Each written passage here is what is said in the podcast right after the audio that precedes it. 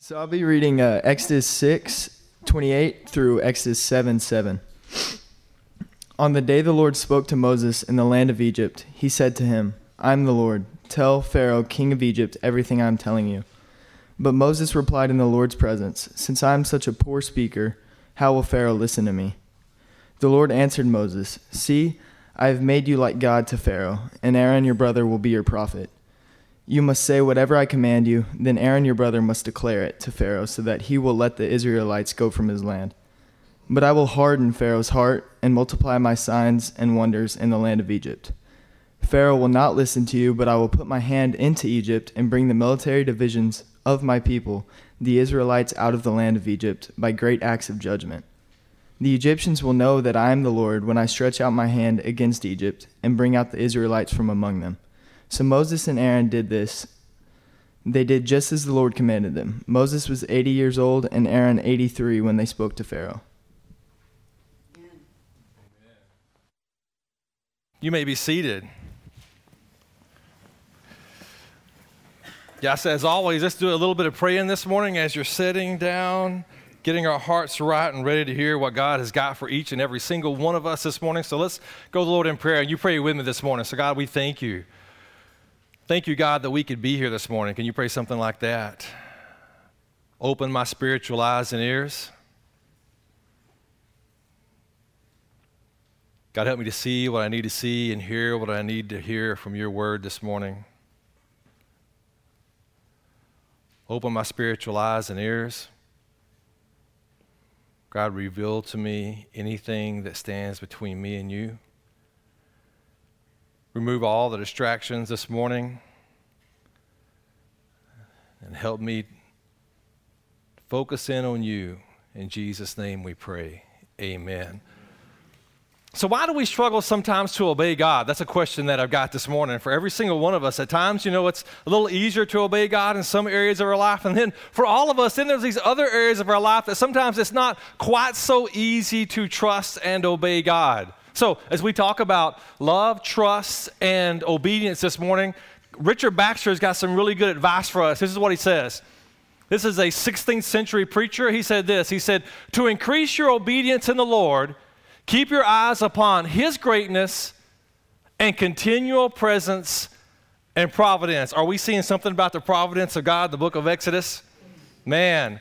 So, keeping my eyes focused on His greatness, His goodness, and God's providence. Do you believe in God's providence this morning? Yes. This will keep you in an obedient frame of mind. Now, so great a God cannot be disobeyed without great iniquity, great sin, and guilt. A God that is continually with you must be continually regarded. Man, do we struggle with that? I mean, like, to realize that God is always with us. I mean, if I could just stay focused on that. Every temptation is an urge for you to offend so great a God. Now, Christ is your God to bring you safely home. Sin is a rejecting of his help and your happiness. That's what Richard Baxter said. So he said that whenever, you know, it's kind of like we talk about living under the kingdom authority rule of Jesus. So it's like when I decide to sin, it's like this umbrella's over my life. And it's like I decide to step aside out from under his kingdom authority rule. And whenever I do that, then, I, then I'm saying I'm willingly stepping aside from his help and his protection over my life. It's like I'm going to be my own God now. I'm going to go my own way, do my own thing. And whenever I do that, then I'm exposing myself to dangerous territory, going off in dangerous areas of my life. So we've got to redo our paradigm this morning as far as obedience is concerned. Then why do I struggle to trust and obey God? So here's the first fill in on your outline this morning. At the foundation, the very beginning of my obedience, that's love right there. Man, if I've got the, if I'm loving God, then I'm not struggling with obedience. That's why we got love, trust, and obedience. At the foundation of love is trust. If you truly trust someone, it's much easier to love them, right? If you really love someone, it's easier for you to trust them. I mean, those kind of go, if you, if you ever love someone and they broke your trust, it's kind of hard to love after that, isn't it? So, I mean, like, hey, listen, let's just Let's talk about this just even not as our relationship with God's concerned, but our relationship with one another is concerned. That whenever we break that trust, you got people that you love dearly. You got people that love you dearly. How important is that trust that you've got rolling between the two of you today that is violent? Listen, make no mistake about it, the enemy wants that trust broken will do everything he can to get that trust broken and then to get your flesh to agree that it is the right thing. And that's all a side note. Philippians 1 9. Look at what Paul says at the Church of Philippi. He says, and I pray. So here's, here's what he's praying for them. I pray this that your love will keep on growing in knowledge and every kind of discernment. But here's my problem. Growing up in this church culture that we have all around us, when I read that, I think God wants me to grow in my knowledge. That ain't what he said. That your love will keep on growing. That's primary. That's first. Now, is knowledge important? Yes, it's important. But more important than, than knowledge is love because if I've got all the knowledge, that doesn't mean I'm going to be obeying God. But man, if I'm growing in my love, that's a whole different thing. Now, um, we don't have time to break down the whole Greek sentence here, but for those of you who love the Greek, let me just show you something. I will skip all the way down to wherever when it says that you will keep on growing, and that's right here. It goes this right here, this this epe, this this ete right here. What this means is that it's always in time in front of you. The time in front of you that you are. Look at what it says. Look at this Greek words right here. When you've got the keep on two words. Do you see those are saying right there? mallon, kai, mallon, growing and growing. And then right here is periasan. Periasan means superabounding. That your, that your love will be growing and growing and superabounding. Hard to put that in English. But man, I mean, like this, he's praying that for the church of Philippi, that the thing inside of you, your love for God, that it's growing and growing out in front of you right now. It's super up. It's just growing like you've never known that it could grow. Because if we have got that going in the right direction, then my trust and my obedience is not the problem. If I'm having a problem with trusting and obeying God, then I'm having a problem right here with love. That is my struggle. See, the world we live in tells us that you are what you think. You ever heard that before? Man, I've heard that my whole life. Heard that in church even. You are what you think. However, the Bible is teaching me that you are what you love. You, you tell me what you love, and you're pretty much telling me who you are. I mean, that's essential right there. It's like, so when we talk about our relationship with God, don't misunderstand something this morning. We don't come here this morning to go through a religious activity to learn more only. We come here this morning that whenever we learn more about God and about His attributes, that our affections for Him will be stirred and that we will grow deeper in our love for Him. Because if we're growing in our love for God, then, then our obedience and all these other things that all of us struggle with, man, that's all, listen, it's going to make a big difference because I'm moving from the right paradigm this morning. So when I ask you this morning, why did you come to church? I mean, if it's anything aside from communing and worshiping and loving God, then I'm coming with a whole wrong intent. Okay? So listen, I, I, I used to go to church, just my whole purpose in going to church was that my week would go better. Am I the only one in the church this morning that did that? Y'all looking at me like I'm crazy or something. I just, I just wanted my week to go better. I mean, even you go back to high school, I just wanted to play football and basketball. I thought if I actually thought if I went to church, I'd play football and basketball better, be a better athlete. Man, I sure am glad somebody didn't sit down and tell me the truth. Because I may not keep on going to church. But listen, God is so gracious. Let me tell you something. You coming to church this morning, there's no promise that your work, your week will go better. But here's what the promise is the promise is this that you will be able to cope better with what this week has in store for you. You'll rejo- rejoice more in the good, and you'll be able to cope better with the struggles. That's what God gives us, okay? That's what this whole relationship with the Lord is all about. The heart, man, is more deceitful than anything else and incurable. Who can understand it? Man, so glad that's in the Bible because I really struggle with my heart. Romans 3 10, 11 says, as it's written, there is no one righteous, not even one. There is no one who understands. There is no one who seeks in and of myself. I can't, I can't grow in my love for God if it's just up to me and up to my heart. Uh, once, hey, I, I'm just going to say this every single time we come to church. This is not about behavior modification. It's not about you behaving yourself into a better place. It's about your love relationship with the Lord. It's about your heart being transformed. And when your heart's transformed, your behavior will change as a result. So we got to shift this, get it back. Oh, hey, look, Romans doesn't end there. Look at this. Here's what it says. Down just if you were looking at that verse before, that was Romans 3, 10, 11. Now look at this, 22, 24. The righteousness of God is through faith in Jesus Christ. You don't earn it. To all who believe. So are you believing in Jesus this morning? Is he your Lord? Do you believe in the death, burial, resurrection of Jesus? Is he your Lord and your Savior? Then here's what it says right here then the righteousness of God has come to you because you're in Christ Jesus. Man, that's good. You don't have to perform your way into this. It isn't about you getting there and getting God saying, Oh wow, you're so good, I'm going to give you. No. It's that before we were good, God loved us even while we were still sinners, that Christ died for us to all who believe, since there is no distinction, for, for all have sinned and fall short of the glory of God. Is that true? Is the Bible true this morning? Have all of us sinned and fallen short? Yes. Look at this. They are justified. That means I'm putting right standing with God. They are justified freely. By His grace. Grace is unearned gift that God has given you. That's worth coming to church for right there. You should feel better already if you're in Christ. They are justified freely by His grace through the redemption, buying us back. That is in Christ Jesus. We could just shut down the whole church service right there and we done got the gospel. There it is right there. There is the gospel once again.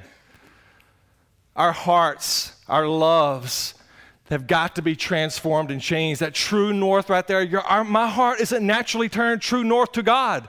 My heart is naturally turned true south. It's desperately wicked. There's got to be a transformation that takes place in here. That's got to be a recalibration of my heart to go true north every single day. That's why we talk about what's the importance of you reading your Bible and praying every single day. Because what this does, this recalibrates our hearts. Gets our hearts going back to true north, back to God, back to the thing that I need the most. Because this world will wear you out. And the sad thing is, is that, listen, listen, we have to understand something. In Christ Jesus, my problem is not the devil. He's already defeated. In Christ Jesus, my problem is my position. If I can just stay close to Jesus as I possibly can, he's already defeated the devil. The problem is is that I'm living in a world and my flesh, they're all working together to get me turned away from true north. That's why I've always got to be reading the Bible and praying. Listen, once again, not behavior modification. I'm doing this because I'm wanting my love for the Lord to be stirred and to grow. And if I do it for any other reason, I'm missing the whole point. Going to church, worshiping, praying, reading my Bible, whatever you want to put I'm, I'm missing the whole point there. All right, here we go. On the day the Lord spoke to Moses in the land of Egypt, he said to him, I am Yahweh. There's all caps. I am Yahweh, the personal name of God. I am the Lord. Tell Pharaoh, the king of Egypt, everything I'm telling you. Ah, oh, but Moses replied in the Lord's presence, Since I'm such a poor speaker, how will Pharaoh ever listen to me? Have we heard this before? This is the third time you said this, right? I mean, for a guy that's, that claims that he can't speak very well, he sure is doing a lot of talking, isn't he? I mean, it's like we get the same excuse over and over and over again from Moses. here's the thing hey, listen, please hear this this morning. And it is actually this thing, this excuse that he's making, that actually qualifies him. The fact that he's not a good speaker. I mean, God didn't step back and go, oh, hey, Moses, you know, you're right. You do kind of have a problem there, don't you? I can get somebody else. He actually gets the good speaker, Aaron, sends him, but says, now, Moses, you still got the position. You still got the calling. As a matter of fact, because some of you right now, the reason that you sidestep serving the Lord, and not just talking about in church, I'm not trying to get you to serve more in the church. We want you to do that. That's great. I'm talking about you serving the Lord where you live, where you work, and in your home. The reason many times we sidestep that is because we've got these excuses. I'm not good enough. I don't know enough about the Bible. I don't pray enough. I'm not a very good person. And here's what I'm telling you it's actually those things that qualify you. does, that, does that sound backwards to you? It's because the Bible pretty much, no, no, let me put this way because the world is pretty much backwards from the Bible. The Bible's going the right direction, and our world's going the wrong. And listen, you know, it blows my mind. Listen, we do this, and I say we, I, we, I am included. We hire people in the church that are qualified. Nothing wrong with that. However, the most unqualified people in the Bible are the ones that got used the most. So the next time you're on some kind of a search committee at a church and you're, you got all these qualifications, hey, listen, the first thing you need to be doing is praying. Amen. I mean, I did not meet the qualifications to take this job, by the way. I mean, they, when, they, when they sat down, they to have somebody has a seminary education. I do not have a seminary education. And I barely squeaked in on the whole age thing, too. They're like, y'all are some that, that's not over 50 years old. I was 48 years old when I took this church. so you're not qualified? And I'm asking you about whose standards. Now, see, the world may tell you that you are disqualified. Your family may tell you you're unqualified. But see, my question to you is what's the Lord saying? If He's calling you to do something, then it doesn't matter what the rest of the world says. Then the Lord answered to Moses, See, I have made you like God to Pharaoh, and Aaron will be your brother. Now, y'all want me to tell you what the Bible says? Because listen, it's real easy to just take, if we're going to go verse by verse and let's just say what the Bible says, then here's what I want to tell you this morning. Listen to me, church. I see some of y'all lost you. Come on back for a second. Come on back in. You got to hear this. If we go verse by verse through the Bible, then here's what the Bible's going to do the Bible will prove us wrong. Yes. Sooner or later, it will prove us wrong. There's something that you and I are believing, and we will be proved wrong. Now, what cherry picking verses? For me to get out here and get to preach you my sermons that are that are that are built upon what I believe and what I think or my denomination tells me I need to think. I can cherry pick verses all over the place and just never call into question anything that I believe. But if we're just going to go verse by verse and be faithful to the text, then here's what I can promise you: every single one of us will be proved wrong sooner or later, and the Bible's right. right. So. My question for you is Do you want me to tell you what the Bible says? If you say yes, tell me what the Bible says, then here's what I'm going to tell you that is not in the Bible. Lock's not in there. He says, I have made you God to Pharaoh. See now, you read that and you're like, man, that's, there's only one God. How can God say that? Okay, good. I'm glad you asked that question. This is why. Because this word right here, that's not Yahweh. That's Elohim. If you remember, we went back, there's a whole lot of Elohims in, in Egypt. Pharaoh thinks he's an Elohim. That's a God. You can put a little g God on that actually if you wanted to. There's times that the Bible talks, refers to men as Elohim, just like it refers to men as Lord. Okay? So this is not, see, Yahweh is God's personal name. This is the Almighty God, the one and only. He's God, and none of the rest of us are God. What he says is, I'm going to go make you Elohim to Pharaoh because Pharaoh thinks he's Elohim. Pharaoh thinks he is it. He says, I'm going to, you are going to be Elohim to Pharaoh. And Aaron, your brother, will be your prophet. Your big brother, by the way. Once again, out of order for what we think it should be, his big brother. Because here's what in, in Egypt, if you thought you were an Elohim, then you had prophets. So what happens here is, is that God's going to mess with Pharaoh's mind and his heart. He's going to bring Moses in here, and Moses is going to have his prophet. Moses will not even speak. Aaron will speak on his behalf. So this is going to be, tick- listen, Pharaoh got mad up one side and down the other about every aspect of this. When any part of this, Pharaoh stepped back and said, Man, this is really good. I'm glad you're coming and telling me what your God's saying. I'm glad that you're, that you're being God over me, that you got a prophet speak. This is, I'm glad you're doing this. Nothing about this. Let me ask you a question. Think about this. You've been going week by week with me. Has Moses went into Pharaoh already? He has, hasn't he? He went and preached the same sermon. And what was the result of that sermon? Brick without straw, more labor, harder work. All the Israelites turned against Moses. And God comes back to Moses and said, Oh, hey, you know that sermon that you preached that failed? Go preach it again. You must say whatever I command you. Well, that's tough right there. You may think, oh, that's, that's easy, man. God commands you say something, you say it. No, no, listen. It's easy when everybody agrees with you. When God tells you to say something that you know that most of the people, if not everybody's going to disagree with you, that's what it, that changes the whole paradigm right there. Then it's going to come down to do I love? Do I trust? And if I do those, then I can obey because I know that if God told me that this is a message I got to go with to these people, then I can preach it, I can say it, I can tell it, I can do it. God's in control of the results. Whatever I command you. Then Aaron, your brother, must declare to Pharaoh so that he will let the Israelites go from the land. But I will harden Pharaoh's heart. Hmm. Love, trust, and obedience. It all comes from the heart. The heart's the most important thing right here. That's not about changing Pharaoh's mind. Pharaoh's heart is hard. And you may listen, we read that, man, that's not fair. God hardened Pharaoh's heart. Okay, so here's if you say that's not fair, then here's what I would suggest you do. Go back and read Exodus chapter 1. And you'll see there what Pharaoh was doing at the very beginning. He's having all of the Hebrew kids killed, male sons killed and thrown in the Nile River. So, I mean, like, man, this dude right now, he's already moving off in a wicked, evil way. And so when it says that God hardened Pharaoh's heart, then here's the good news in that for you today only God can soften someone's heart. Your words can't change anybody's heart, only God can change their heart. God can use your words by His empowerment to change somebody's heart. No one ever got saved, really genuinely saved on the face of the earth because somebody talked them into it. They got saved because God's Holy Spirit moved in their heart.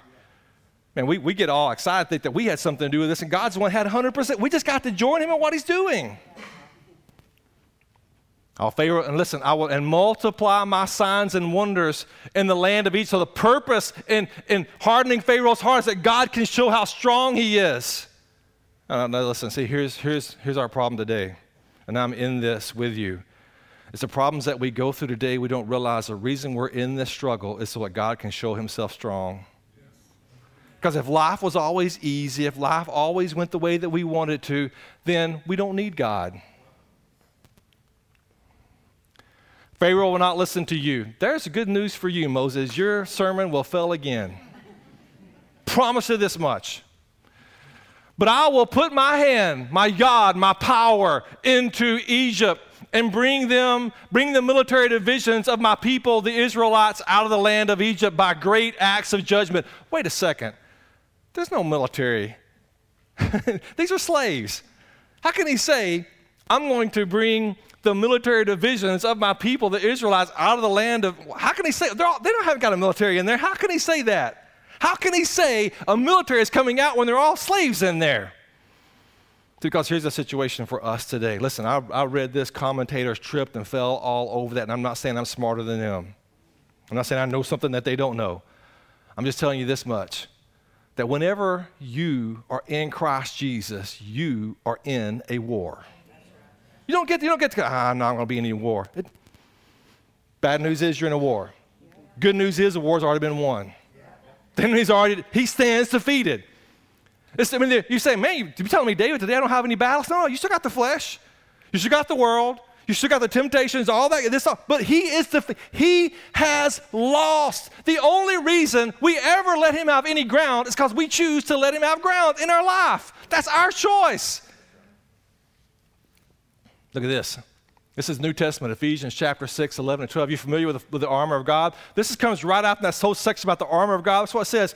Put on the full armor of God, writing the church at Ephesus, so that you can stand against the schemes, because he's got schemes to get you discouraged, get you messed up, get you out of the game. Verse 12. For our struggle, our war is not against flesh and blood. Oh man, somebody, preached that this morning, okay? I need that preached this morning. You're not fighting somebody else. You think somebody else is your problem, they are not your problem. But against the rulers and against the authorities, against the cosmic powers of the, this darkness, against the evil spiritual forces in the heavens. So there's a spiritual warfare. You think it's that person, and you think that you need to win against that person. Well, that's what we think. But it's not against that person, it is against the spirits that are working in the background that we don't even see. So when you say, marching them out in the military forces. Why is this? Because the battle lines, battle lines have been drawn. The battle line between God and Pharaoh, between God's children, Israel, and the nation Egypt. Just like the battle drawn, battle, listen, between God's children and the world. See, that's our problem today. And listen, when I say our problem, I'm saying all of us. Our problem that, that our churches today, our preachers today, are in love with the world. And when we love the world, we propagate the world stuff right through our church and we, we tag it as something that's Christian, something that's biblical, and it's not. The Egyptians will know that I'm the Lord. That's going to get good, by the way. This story just gets better from here, okay? There will come a day when they will all know that He's Yahweh. They will know His personal name. There will come a day whenever Pharaoh will say, Get out, get all your gold and everything, give it to them. Just, just they're shoveling it out in the streets and say, Come take everything we got, just get out of here. When I stretch out my yad, my hand, my power against Egypt and bring out the Israelites from among them. So Moses and Aaron did this. They did just as the Lord commanded them. They are being obedient. So here's my question right here in reading this Why is Moses and Aaron being obedient at this point? Because here's the situation Moses has not developed a very close relationship with the Lord yet. All he's seen is a burning bush. He's seen the staff turn into a snake, and he's seen just a few miracles. I mean, we're early on. he's got a lot of growing and developing that he needs to do before he gets to the point where he needs to be where God wants him to be. So why is he obeying at this point?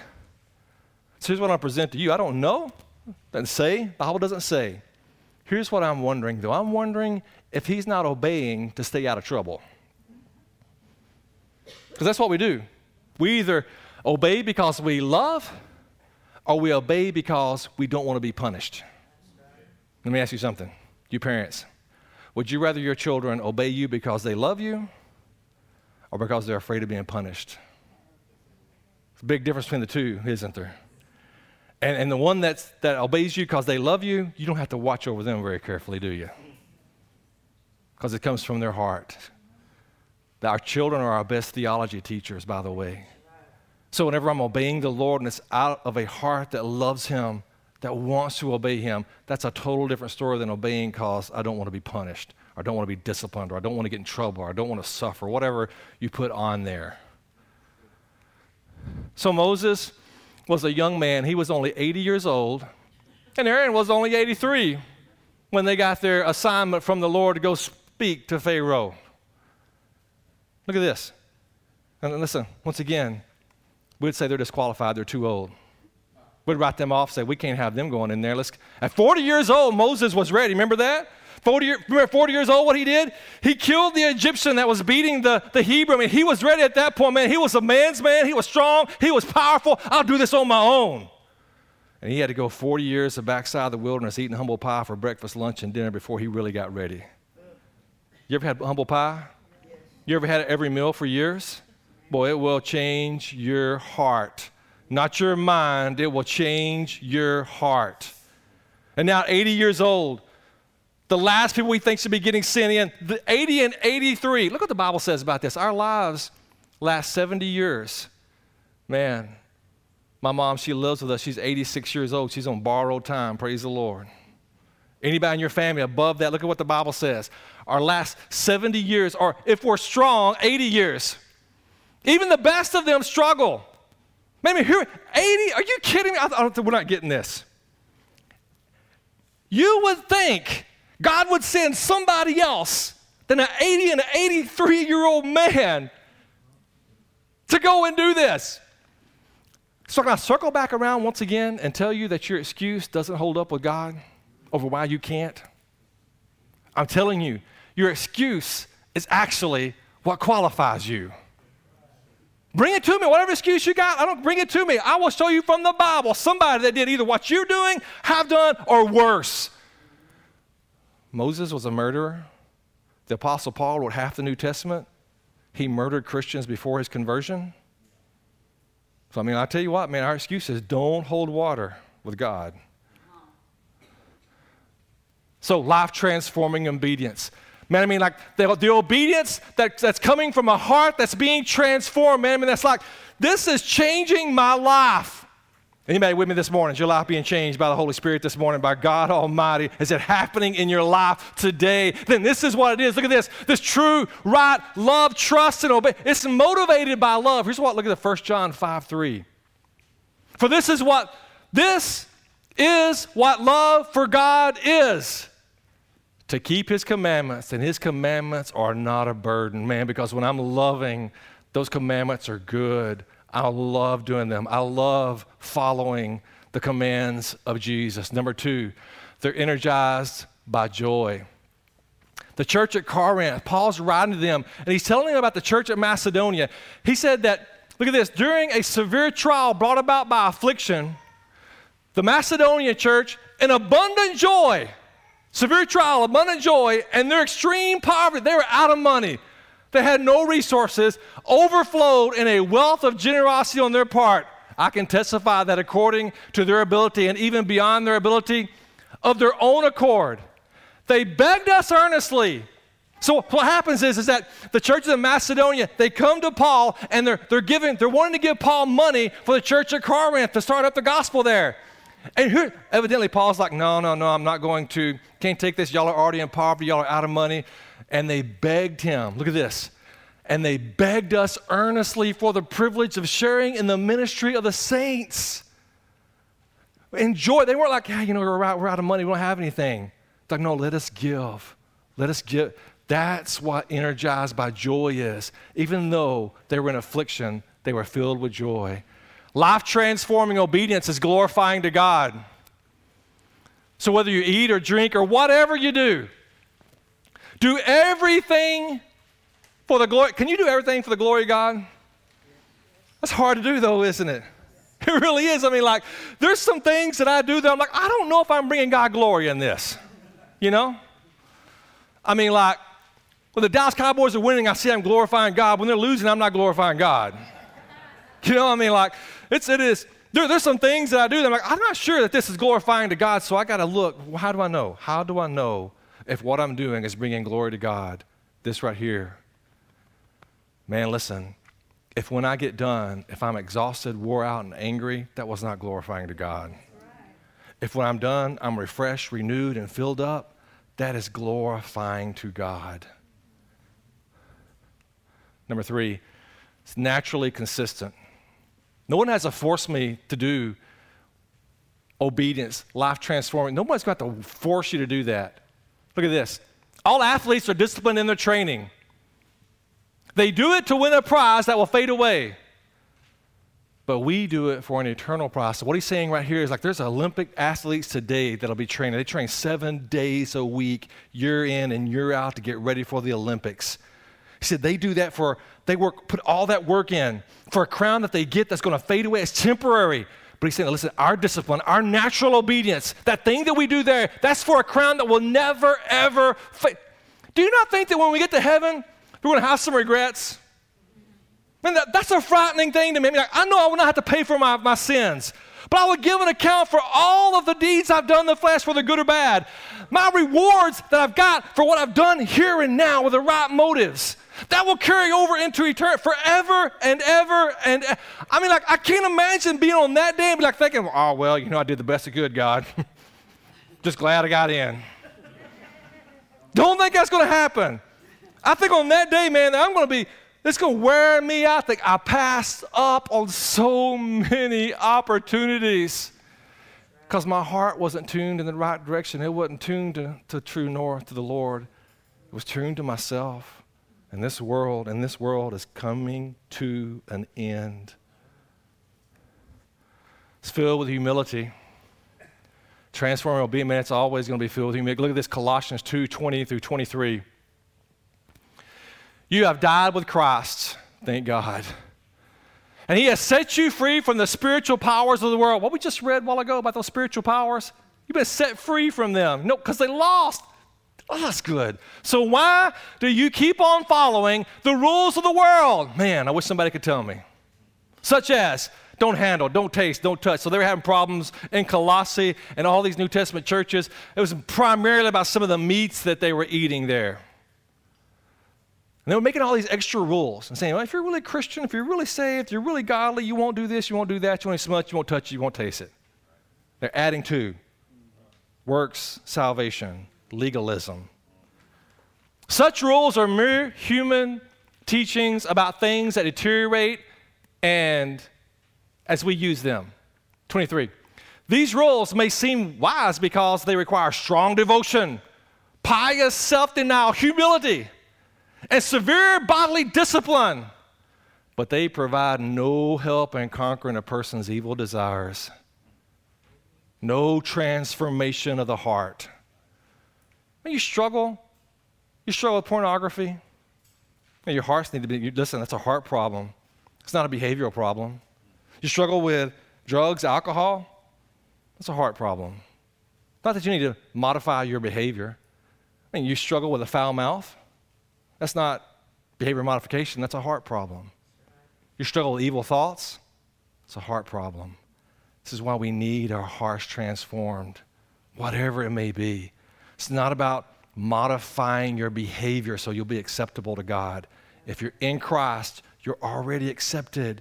It's moving your position closer to Jesus. Man, when I get closer to Jesus, the closer I am to Jesus, the less heart problem I have. Let me ask you something. Have you ever really loved someone?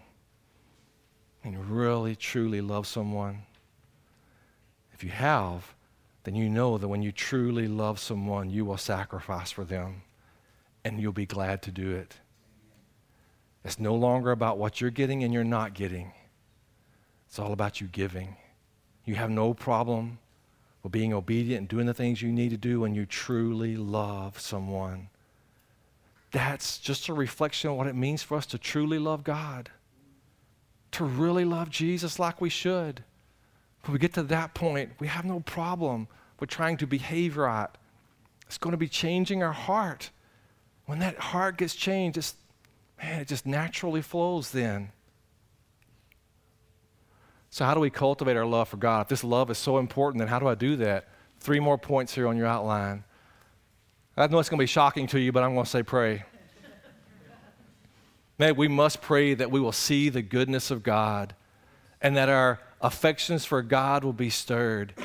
Romans 12 12 says, Rejoice in hope, be patient in affliction, and persistent in prayer, always praying. If I'm not praying, then my love for God is not going to be growing. If I'm not praying, my heart is not going to be transformed. Going to church, I can go to church, I can listen to all the sermons I want to listen to, I can do all the devotions I want to do, but if I don't pray, my heart will not be transformed. I can, listen, I can gain all the Bible knowledge in the world. And if I'm not praying, then all I'm going to do is I'm just going to get mean about what I know about the Bible. Fellowship. Ah, listen, you don't have to go to church go to heaven, do you? No. Mm-mm, you don't, but boy, it'll make a trip a whole lot easier, though. we are the body of Christ, connected together to encourage, strengthen, correct. Let me ask you something. You ever been strengthened and encouraged by the body of Christ? The church?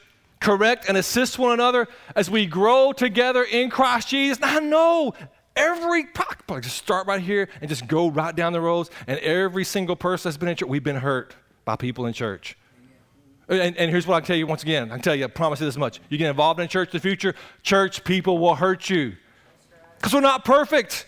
None of us are perfect, man. We don't have it all together. We, this is not a perfect church. There's no such thing as a perfect church because we got imperfect people in it. But it's not about me not ever getting hurt. Listen, can you love someone without ever getting hurt? I mean, you just walk every day and say, Well, I'm just going to go love five people and I'll never get hurt. Oh, really? See how that works out. and you can't be in a loving relationship in the body of Christ and not get hurt. So if you come in here today and you think, oh, wow, I finally found that place where I won't get hurt, let me just go ahead and bust that bubble right now. No, you haven't. We just like all the, we just, we messed up too. But here's what I can tell you though you're in a, you're in a body of Christ where people love you and will serve you and will help you and encourage you as you exercise your gifts and as you grow. Man, there's a bunch of kids over there right now that are getting gospelized, you know. and they're enjoying coming to church and being gospelized right now. There's kids in your nursery that are that are care. There's there's there's men around this whole building right now. There's a whole bunch of them on the other side of that room right, that, right there. You can't see them that are making sure you're staying safe. They're highly trained, that train themselves to make sure that this is the safest place in Van Zandt County.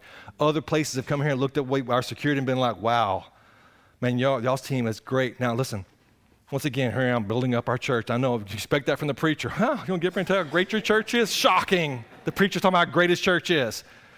But tell, here's what I'm telling you what we're not perfect, but we're trying.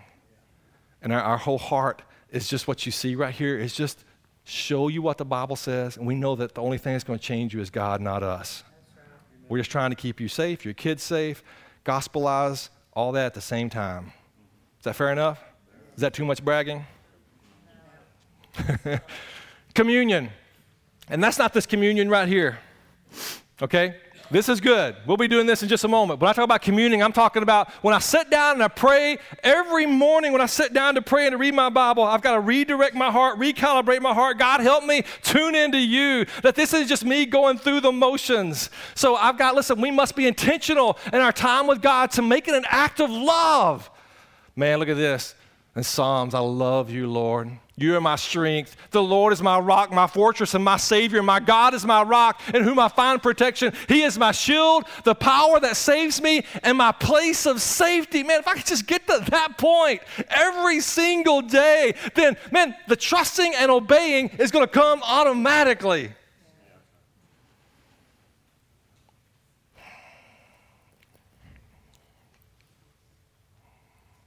So, we talked about this a few weeks ago.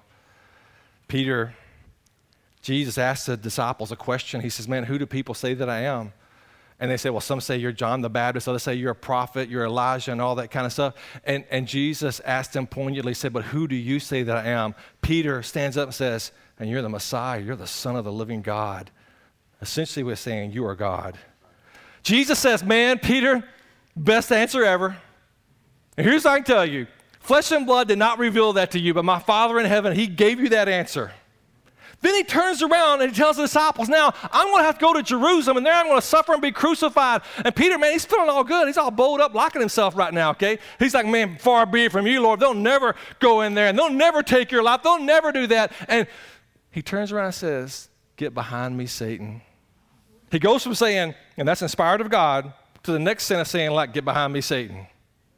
Is that rough? That's hard. And that's strong, isn't it? He said, Man, you don't have in mind the things of God, but the things of man. And man, I can just see old Peter all bowed up and everything. That'll never happen to you. Get behind me, Satan. Oh. Just kind of wilt right down there. Oh, I wasn't expecting I was here. I to hear that. Peter said, Hey, listen, you understand something? On this night, before tomorrow morning, before the rooster crows two times, you will deny three times that you even know me. Peter said, uh, Not me all the rest of these dudes, they may do that, but I'll never do. I'll die before I do that. And then that night, they came, the Praetorian Guard, they came out to arrest Jesus. Did Peter mean what he said? You better believe it. They came out there, he pulled a sword out. When he chopped that dude's ear off, I mean, listen, he was not trying to cut his ear off. He was trying to hit him right on top of the head and split that helmet open and bring him his life to an end. So don't think that he wasn't serious about that. He just wasn't good with the sword and he missed hit the ear. Jesus puts the ear back on.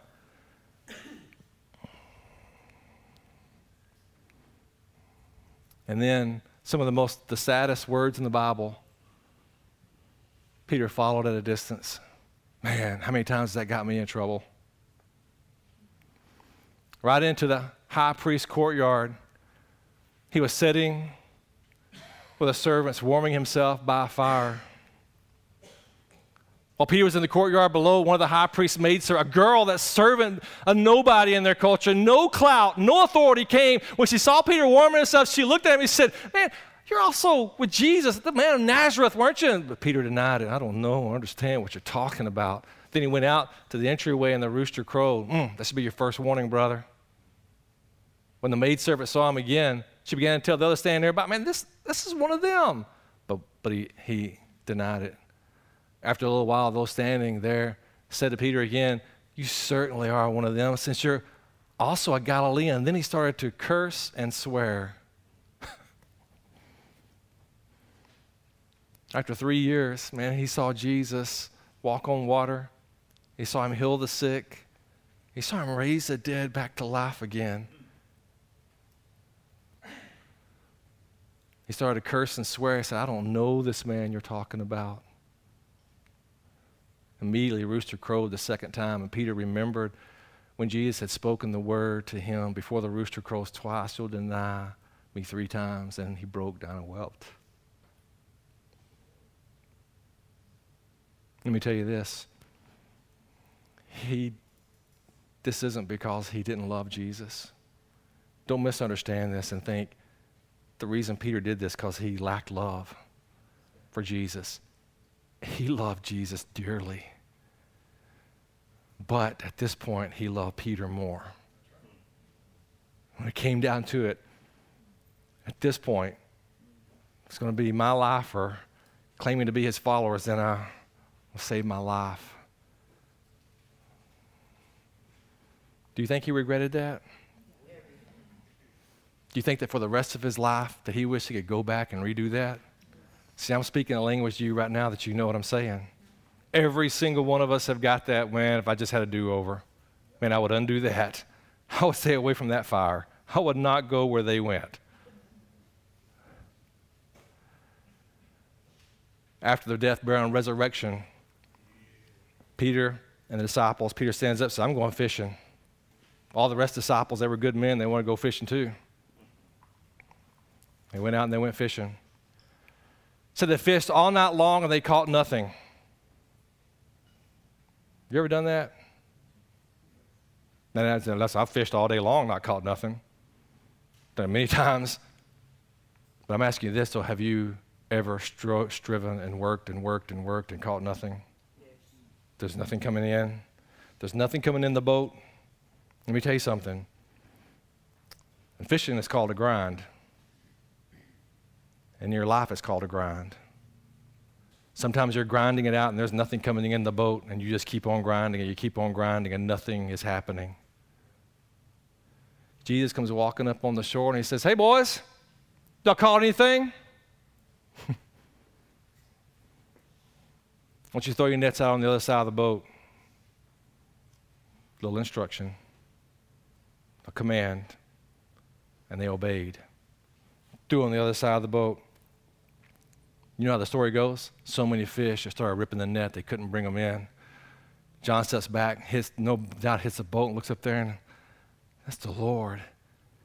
and when Peter heard that, man, he grabbed his jacket, put his jacket on, he jumped in, he swam to the shore. And it was because he loved him. And it was because his heart was broken because of what he had done. And I can just see Peter, Peter coming up there on the shore. He's all wet and everything. He gets there and it's like, and be like, okay, Peter, what you going to do now? I don't know. Jesus has got a fire going. The last fire Peter was around was a fire of regret. Man, I want to do over. Jesus says, Y'all come and y'all have breakfast. And they sit down and they're having breakfast, and Jesus asked Peter the most important question. He doesn't ask Peter, What do you think theologically about me? He didn't say, How much of the Torah have you got memorized? He didn't say, How good of a person are you? He said, Peter, do you love me? Because that's the most important thing. That's the issue that's on the table. It's not about what you've done and you haven't done. It isn't about how bad of a mistake you made. It's about do you love me? Peter said, You know all things, Lord. You know I love you. He said, Feed my sheep. And he asked him three times. Why is it important that he asked three times? Because it was three denials, wasn't it? Is this a do over? It's not a do over, but it's forgiveness for his greatest mistake. Because the most important thing isn't that, oh, you messed up, Peter. I mean, he didn't stand up and slap Peter across the face and turn around and kick him in the wrist and say, get out of here. Everyone see your face around here again. You are not worthy. Didn't say that. Instead, he said, Do you love me? And when he gets down, if you read all the way through chapter 21, he gets down to the very end, and everything at the very end, you know what he says to him? He says, Follow me. The same thing he said on the first day they met, it still stands. Follow me. Do you love me? That's the question that's being asked. Do you love me? So, why do we want our love to grow? Why do we need that? Because that's the issue that's on the table for us. That's what it comes down to. Would you please stand?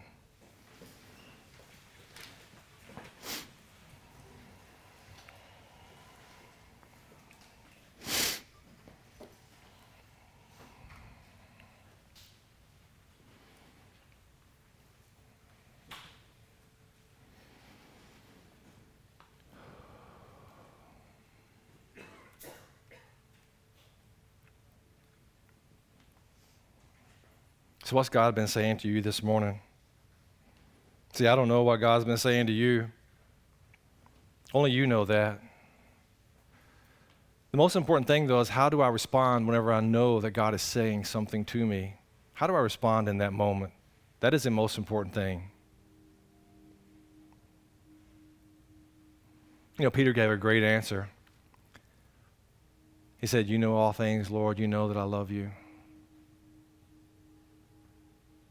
Peter had, in, that, in his relationship with Jesus, he was getting to the point to where he knew he could no longer educate Jesus.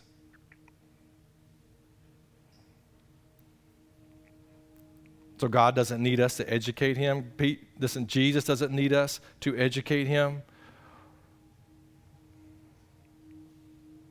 What we need to do is just to realize that God, He's sovereign, He's all powerful, He's all knowing. He knows my heart better than I know my own heart.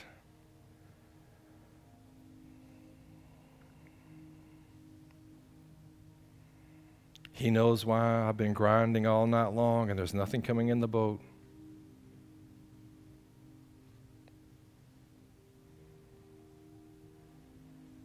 And it may just be that the command is coming to throw on the other side of the boat.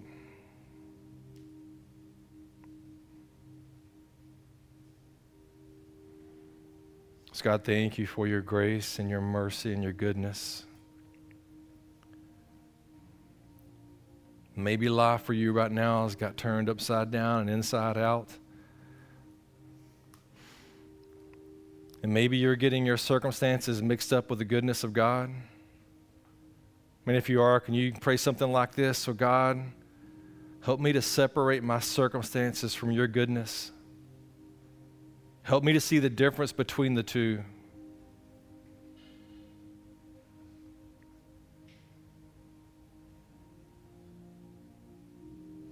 So that day, whenever Peter sat down and he looked at that fire and he smelled the smell of that fire, no doubt it reminded him of the fire of denial.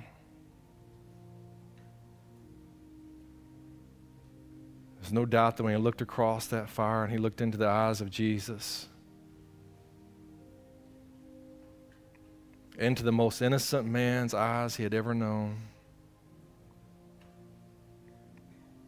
he remembered what he did. It must have been crushing to his heart.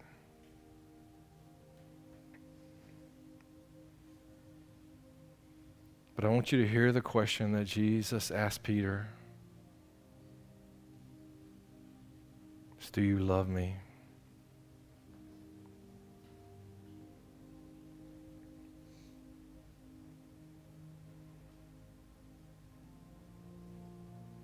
So, God, I realize that my greatest need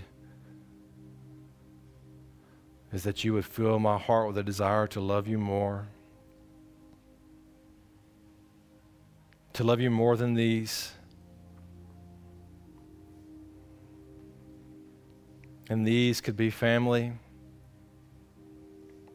these could be job, anything else other than Jesus. My greatest need is to love you supremely, O oh God.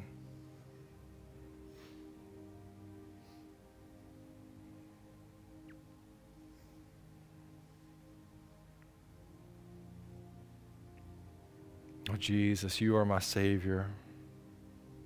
Can you say that? You are my Lord. You are my God. Have you been born again? Have you been renewed from the inside out?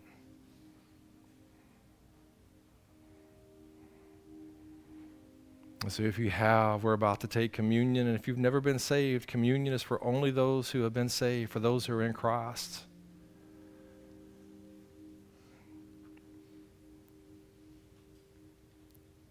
So, right now, let's search our hearts, make sure that we're in Christ, first of all.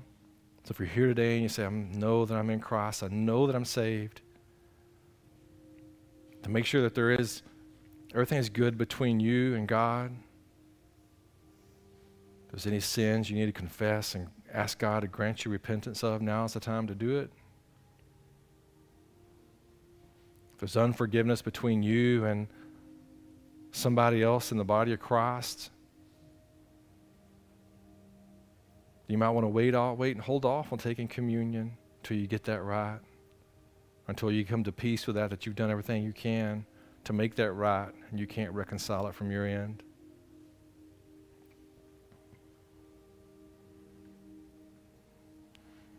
Let's go ahead and take communion. So, someone from each family come get the elements.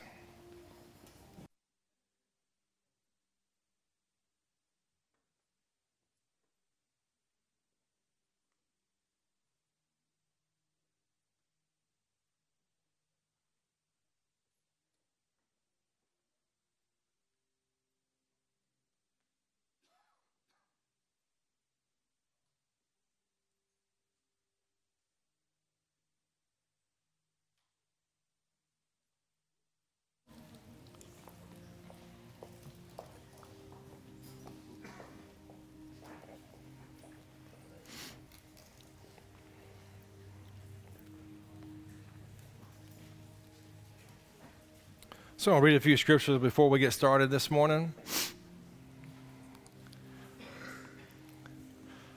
Paul, writing the church at Corinth, says, For I received from the Lord what I also passed on to you. On the night when he was betrayed, the Lord Jesus took bread, and when he had given thanks, broke it and said, This is my body, which is for you. Do this in remembrance of me. So let's go ahead and open up.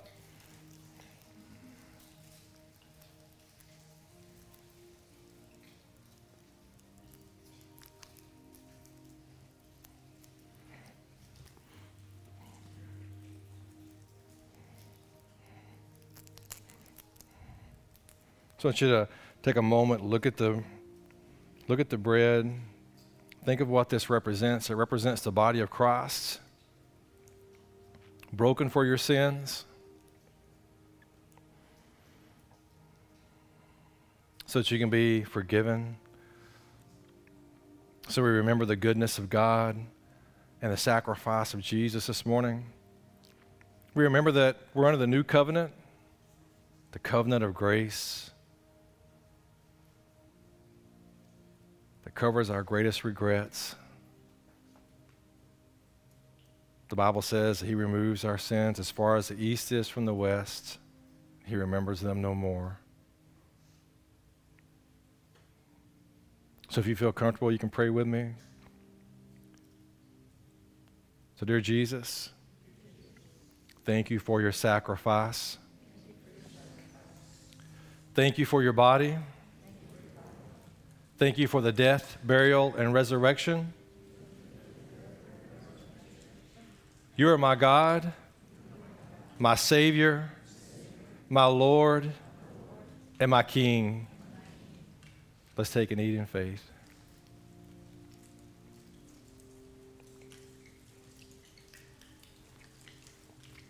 So, looking at the screen, in the same way, he also took the cup. After supper, he said, This cup is a new covenant in my blood. Do this as often as you drink it in remembrance of me. For as often as you eat this bread and drink this cup, you proclaim the Lord's death until he comes. I'm asked several times, been asked why we do this every week. We went verse by verse to the book of Acts, and every time the church came together on what they referred to as the Lord's Day, which is Sunday, Resurrection Day, the Bible says that they broke bread, they had communion. They were remembering the death, the burial, and the resurrection, the new covenant. So, I mean, this juice right here, it is not just a symbol, it is symbolic of the blood, but it's more than a symbol. This doesn't become the literal blood of Christ, but it's something between the two where it's not just a symbol and it's not the blood of Christ. There's a mystery between the two, and that's what it is. It's a mystery. There's something supernatural in this. I don't know. But when we do this and we come together and we commune with the Lord, there's something very special and wonderful and supernatural as we come to the table of the Lord. So, this is why we do this every week out of honor to Him. So, I want you to look at that juice. I'm going to ask you a question as you look at that. How thankful are you that your greatest regret is forgiven? That it comes under the atonement of the blood of Jesus, that it's totally wiped away on your account, it's clean. God will never hold that against you. Even if you hold it against yourself, He would never do that. What a wonderful promise that is as you look at that. Have you accepted that? Do you believe that? Ah, oh, what a wonderful truth that is. That is the new covenant. So if you feel comfortable, you can pray with me, dear Jesus. Thank you for your blood. Thank you for the new covenant. Thank you for forgiveness. Thank you for the atonement. You're my God. You're my Lord. You're my King. And you are my Savior. Let's drink in faith, church.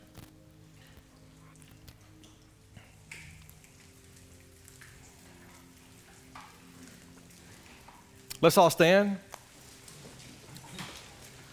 I hope that you have been enjoying our journey as we've been going through Exodus. We will take a one week break next week out of Exodus. Parker, our student director, is going to be preaching next Sunday. So I get, to, I get to step off the track for one lap, pass it over to Parker, let him do a lap, and me get ready to finish out the rest of the year all the way to Christmas. Speaking of Christmas, I don't know if you realize this, but Christmas, December the 25th, falls on Sunday. Okay? So, Christmas is not your birthday. Maybe it is. Maybe you got 25th. Maybe it is your birthday. I don't know. Let me take that back. Maybe it is. But primarily, that's when we celebrate the birth of Christ. So we will have church. However, it's going to be different. We will not be having childcare, anything. It'll be family church together. So all the kids, all the babies, everything will all be in here together, having church together. So that being said, it may be a little bit shorter. the elders asked me not to preach from Exodus on, I mean, going to be a great opportunity. To, We'll be in the plagues. I thought it'd be great. But anyway, so anyway, looking forward to celebrate. We'll have the candlelight service the night before, 5 p.m. And if you're a Dallas Cowboys fan, if you don't go to church, they will lose. So you got to be in church. I'm joking, kind of. Maybe. I don't know. Anyway, this has been good. So, my, my, what I'm asking you to do, let's pray for Parker this coming week. Um, here's the thing that happens is when I pass that baton on to somebody else and they make that trip around the track and they get ready to preach, there's always warfare that they come up against. So we want to make sure that we cover Parker in prayer this week, Parker's family, and Parker's heart. Because the most important thing, and Parker knows this, is not that he preaches a good sermon next Sunday. We're not looking for good sermons. The most important thing is that Parker's heart is right when he gets here next Sunday and that God can do what only God can do. So, God, we thank you today. What a wonderful privilege it is to come together, to worship you. God, I pray for this coming week God, I thank you that Parker is going to take the baton and he'll make a loop around the track this week. God, we pray as he does that you would cover him, Nikki and their three girls, that you would just build shields and hedges of protection around them, and that nothing would get through to Parker's life that's not ordained of you.